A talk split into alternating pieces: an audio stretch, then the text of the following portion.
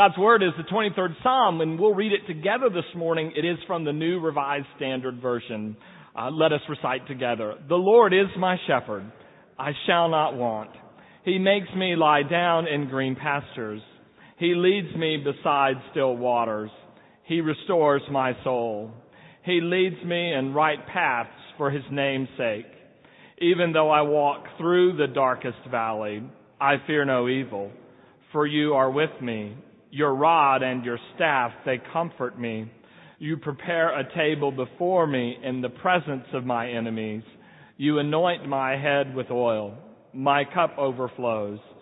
Surely goodness and mercy shall follow me all the days of my life, and I shall dwell in the house of the Lord my whole life long.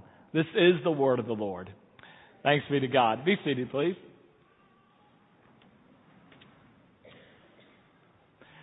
The very first funeral I ever did didn't take place in a church. It took place in a funeral home in Harlingen, Texas. And uh, the way it was set up, I didn't scout it ahead of time. I just showed up at the time of the service. Is they had a small podium, and then next to the small podium was the casket. Now the casket was closed, but it was bathed in pink lights uh, that were shining on it. Those pink lights were also shining on the podium. So when I opened uh, my Bible and my worship book with my contact lenses and the pink lights, the page was completely blank. It was just totally white. So I went through the service as best I could and I got to the 23rd Psalm and, and tried that one as well. When the service was over, a woman kindly shook my hand and said, Pastor, that's the most interesting rendition of the 23rd Psalm I have ever heard. I butchered it. I mean, I really did. But I've been butchering the 23rd Psalm at funerals ever since. Now I've managed to get the words right. But what I've done, I believe in my heart, is I've left the congregation of those funerals with a couple wrong impressions about the 23rd Psalm that I never addressed with them. The first one is this, the 23rd Psalm is not about death. It's about life. It's not about death at all. If you look at it closely, it says we're walking through the valley. We're not hanging out camping in the valley and, and staying there. The other thing that you'll notice, it says that it's the shadow of death, and the translation we used this morning says darkest valley. What this means is uh, it's a, it's about life in difficult times. Is what this funeral's about, and and a lot of our life is difficult times. A lot of our life is desert, and the, the valley of the shadow of death is probably it's written by David, who spent uh, a good portion of his time uh, shepherding sheep in what we'd call the Judah desert, not far from Bethlehem, and then spent a good part of his time running for his life from King Saul uh, out in another part of the desert. So he knew the desert, and he knew that you could get in big canyons there in the desert, these uh, valleys that had been cut out uh, by uh, years ago from water. It would be dry, it would be hot, and you wouldn't know what was around the corner of that canyon as you walk through it. It's a very difficult and scary time. And that's what our life often is. Sometimes things happen to us that are, that are difficult and they're scary, and we're not really sure what's next. And the 23rd Psalm addresses that. But the other thing I think that I've left congregations with is a wrong impression. And that is when you get to one of the most famous verses, which is, He makes me lie down in green pastures I shall not want. I think the mental image that people have is of a sheep you know, who's just eaten all he can possibly stand and is, is falling asleep there and, and belly deep alfalfa. You know, he's just eating all he can handle and, and he's almost miserable and he, and he lies down. Can't eat another bite. Uh, the picture in our day might be like me taking a nap at Whataburger. But um, in actuality, that's not what green pastures are at all. One of my mentors, uh, Ray Vander Laan, when he started his studies uh, uh, in Israel, one of the first things they did was they went on a camping trip through the desert to get to know and understand the desert. At first light, he woke up and he noticed some sheep nearby, and they seemed to be eating, but all he could see was rocks. So one of his classmates, an Israeli, also got up early, and so he whispered over to him and said, What's the deal with those sheep? Are those rock eating sheep? What is it they're eating? The Israeli student laughed because this is what they were eating.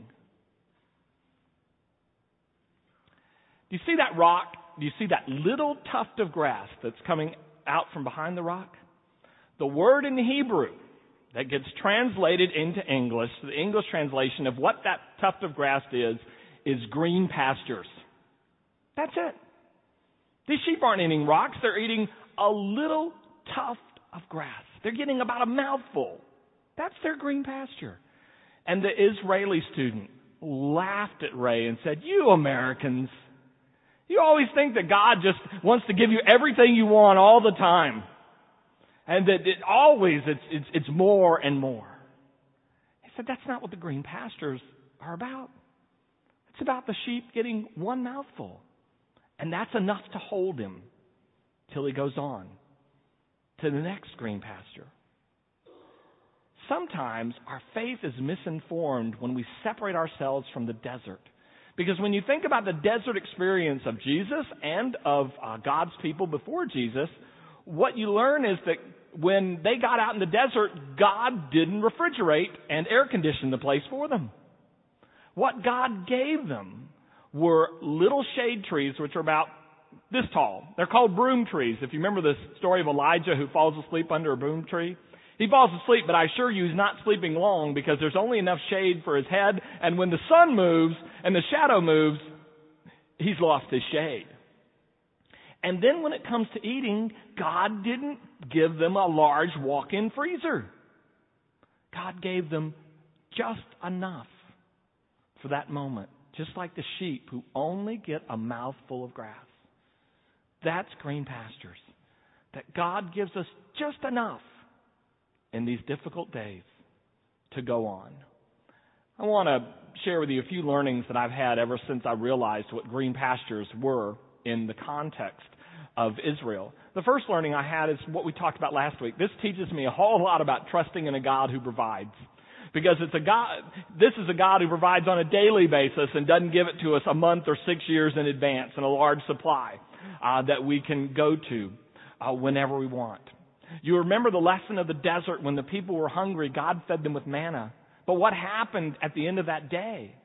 They couldn't save the manna for the next day. It would be bad. They could only have it for that particular day. You may remember that when the disciples asked Jesus, Lord, teach us to pray, he said this, give us this day our daily bread. Give us that mouthful for right now. We learn to trust in a God who gives us what we need at the moment. And the opposite of that, I think it was pointed out in the portion of the Sermon on the Mount that Donna read for you this morning. When we worry, when we don't trust God, then we fall into worrying. And the thing that Jesus taught about worry is that worry is not particularly helpful or productive. The rabbis who knew the saying about green pasture and daily bread said this that worry is focusing on tomorrow's pasture today. When you're in today's pasture, you eat today's tufts of grass. And you don't worry about tomorrow because the shepherd will give that to you. We also learned that not only is worry not productive, but a lot of times you've ever noticed the things you worried most about never came about. Winston Churchill told of a man old man who, uh, at the end of his life, said this about his life I've had a great deal of trouble in my life, and most of it never happened. Yeah, he was sharing that he'd spent too much time worrying, thinking about tomorrow's pasture, and missing what he was given today.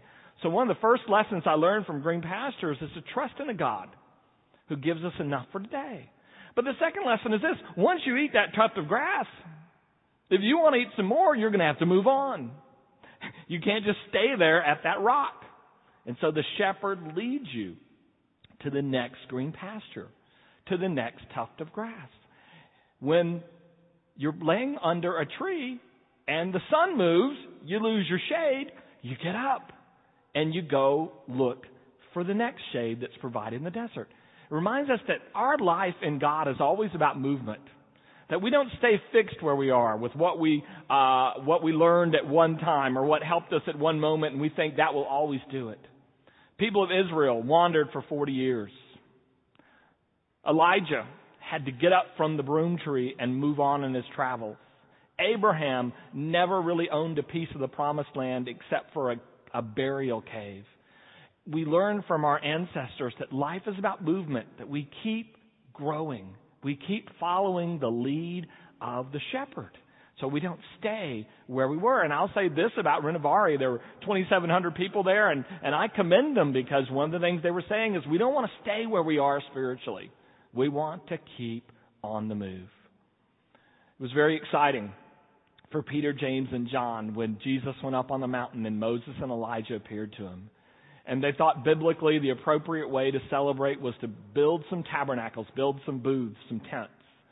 But, but Jesus had no intention of remaining there for very long on that mountain. So he wouldn't let them build. And they went back down the mountain and they kept going on. Our life is about a journey. And as soon as you stop moving, metaphorically, as soon as you stop moving spiritually, you're dead. Because life is about movement. And where do we move? We move where the shepherd leads us. And then another lesson that I learned is just from the mouthful. And that is one of the things sheep one of the things sheep do is they're content with what's in their mouth at the moment. They learn that what they have is enough. That's why it's called daily bread. What I have is enough for this moment. I want to teach you a four letter word. But I don't want you to use this four letter word. I want you to take it out of your vocabulary. The four letter word is M O R E. Don't use it. Don't use it in your in your life. We need to learn contentment with what God has given us at the moment. And we chew that thoroughly.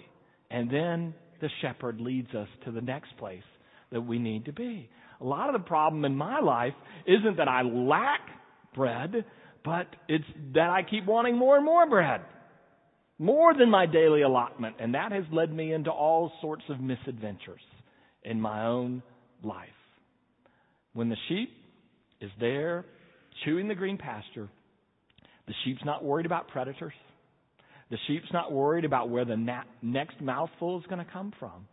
And the reason is this because the sheep has a shepherd. More important than any grass that you will ever eat is the shepherd who leads you to that grass. That's why it's a psalm about trust. So we trust in a good shepherd who gives us what we need while we need it and then leads us to the next thing we need. If we get up and go searching for it on our own, we are no longer sheep. We are called goats. Goats are always looking for another mouthful and they're going to go do it on their own. But the sheep trust the shepherd and they will go where the shepherd leads. They learn to trust. They learn to follow and they never are found wanting. I get in trouble in my life when I focus on the grass and not on the shepherd. If we focus on the shepherd, the shepherd will take us to the grass appropriate for this day. I'm reminded of the story that Nicky Gumbel tells in the Alpha course about the late Baron Fitzgerald, who in his life acquired an awful lot of uh, wonderful possessions, tapestries, uh, paintings, uh, statues, uh, all on his estate. Uh, the one tragedy of, of Baron Fitzgerald's life was that he only had one child, a son, who died much too early as a young man. And Baron Fitzgerald left this word in his will that at his death there would be an auction to auction off everything in his estate. So people gathered for this estate sale. The auctioneer put down the gavel and said, It's time to start. The first item up for bid is a picture of Baron Fitzgerald's only son. Do I have an opening bid? Not a one, not their son. Picture didn't mean much to them. Finally, someone gave a low opening bid. Hearing no other bids, the auctioneer hit the gavel and said, Sold. And by the terms of the will of Baron Fitzgerald, this auction is now over. Everything, he said, goes to whoever buys my son, gets everything else with it. That was it. We have a son. He calls himself the Good Shepherd.